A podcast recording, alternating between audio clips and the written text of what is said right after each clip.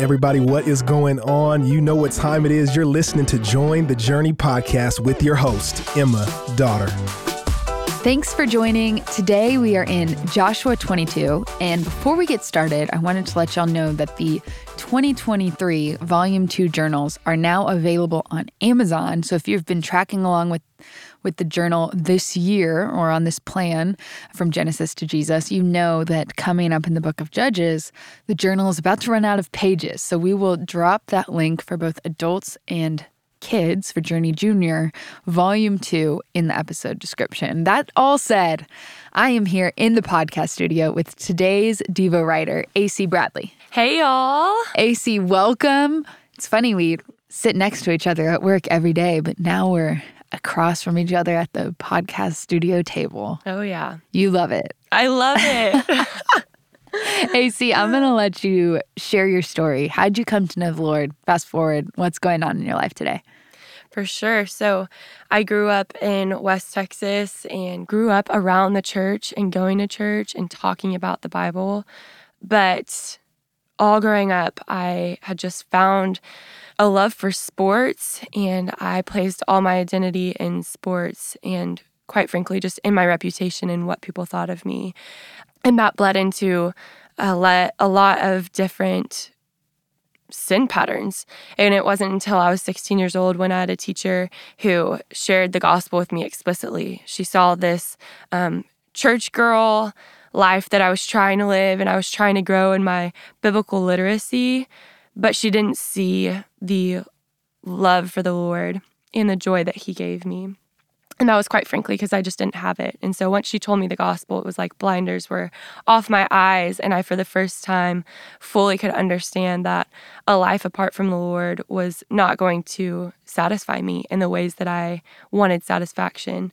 And so I gave my life to Him shortly after, and my life changed overnight. I gave up a lot of friends, gave up a lot of weekend activities, gave up a lot of sin patterns to follow Jesus. And um, that changed the trajectory of my life. And I then came to Dallas for college and was just taught even more about God's love for me. Not too long after I'd come to Dallas, I got invited to come to Watermark and was really skeptical at the size and was just skeptical at what I had heard. But the first Sunday that I came, I was I left bawling because I was so encouraged by hearing the genuineness of the teacher that day and the way that he was sharing um, and teaching the Bible. And I just knew that I wanted to be discipled in this church for this specific time in my life and jumped in and have seen God just do tremendously more than I can even think or imagine in my life and in my heart and in my prayer life. And it's been so sweet to um, get to walk through trials, knowing that the Lord has been the one giving me his promises and fulfilling his promises and being faithful to me, even when I have been faithless or when I have lacked the ability to uh, push through hard trials, He has been the one giving me strength and joy. And so I'm good. just so grateful to follow Him. I love, love, love getting to be here. Amazing. It's awesome. And you're engaged now. I just got engaged. Congrats. Ago. Thank you. Shout out Cole. Yes, shout out Cole Bennett. Yes. She's AC Bradley right now, but pretty soon we're going to have to change her name on this episode. I know. I know. Well, I love it. I, I think we just jump right into the passage now. Does that sound good? Amazing. All right, Joshua 22. What you got for us? So I have read this chapter many times, and truthfully, the first few times I read this chapter, I was seeing it through a perspective that I now realize is probably not the right perspective. What we're going to see in Joshua 22 is the eastern tribes and western tribes and they are both um, planting their roots in um, their territory. But the Eastern tribe comes in and they want to build an altar. And the Western tribe starts accusing them of um, betrayal to the Lord and rebellion. And so the first couple times I read this chapter, I was reading it through the lens of how dare the Eastern tribe build this altar? They know that the Lord has given them promises and He has fulfilled promises and He has shown Himself to be faithful. How dare they? But as I read the context of this chapter, what I realized is that the Eastern tribe was never out to try to build an altar out of rebellion, but they were actually trying to build an altar of witness. And they were trying to build this altar to remember so that the generations that are to come are remembering that the Lord has been faithful to his promises every step of the way. And that's really interesting, AC, because if we remember back to what we've read in Joshua so far, the eastern tribes made up of three groups the Reubenites, the Gadites, and the half tribe of Manasseh. And these were the people that said, hey, we want to make our plot of land outside of what God originally allotted to us. So they already kind of had a bad reputation because they were like, hey, we know God promised us this, but we're going to go over here. And so when they make this altar, the Western tribes, which is basically everybody else, the West, Israel, who's where they're supposed to be ish, is like, what what are they doing now? Like what now? First they live over there, now they're building this altar. This can't be good. 100%. And see that was my perspective whenever I read it. And I I honestly sympathized a lot with the western tribes with their perspective of kind of coming in with this accusatory attitude. But what I would have wanted to have challenged them is they should have asked the Eastern tribes before they acted in their mm. accusations. And that's something that they just had jumped to a conclusion.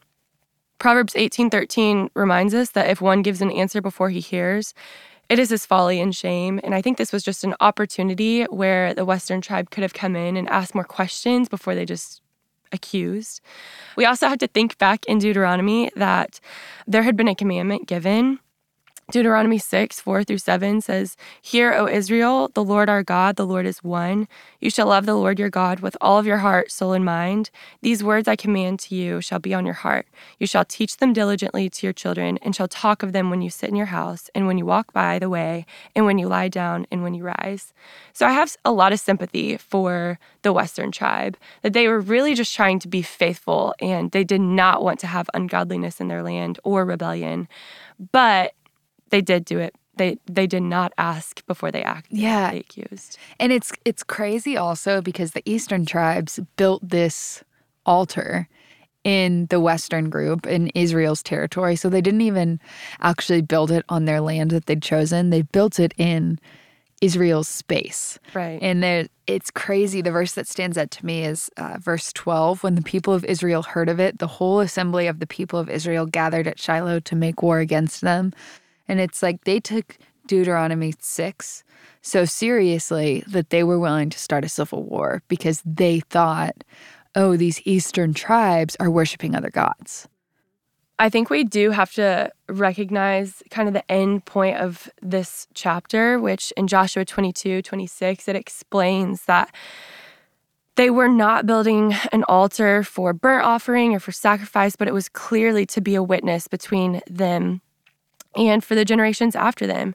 And I think Joshua 22 24 helps us clear up what the motivation was for the Eastern tribes building this altar. Although they built the altar probably in a place that they should not have, they might not have used the most wisdom there. But it says in 24, no, but we did it from a fear that in in time to come your children might say to our children, What have you to do with the Lord, the God of Israel? And I just don't want to forget that they were not trying to do this out of rebellion. They were trying to do, do this out of remembrance mm-hmm. of God's faithfulness. Unity, even. And unity. Yeah. yeah. They wanted their kids to know the Lord and know the God of Israel. Mm-hmm. So good.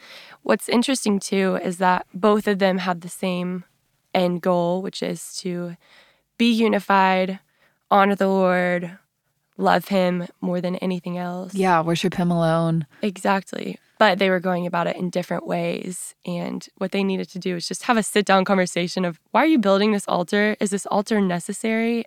And if it is, then move forward in building the altar, but do it while you're on the same page.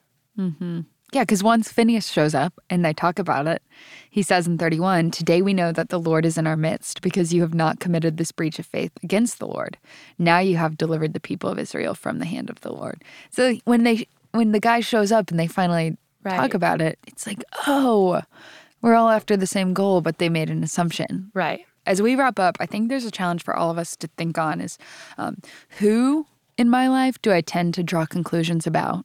or assume things, um, most likely for the negative. We're, we're talking here about negative assumptions rather than positive. Where do I need to go have a conversation, or who do I need to go have a conversation with? And then what's going on in my heart that's leading me to assume the worst about what those other believers are up to?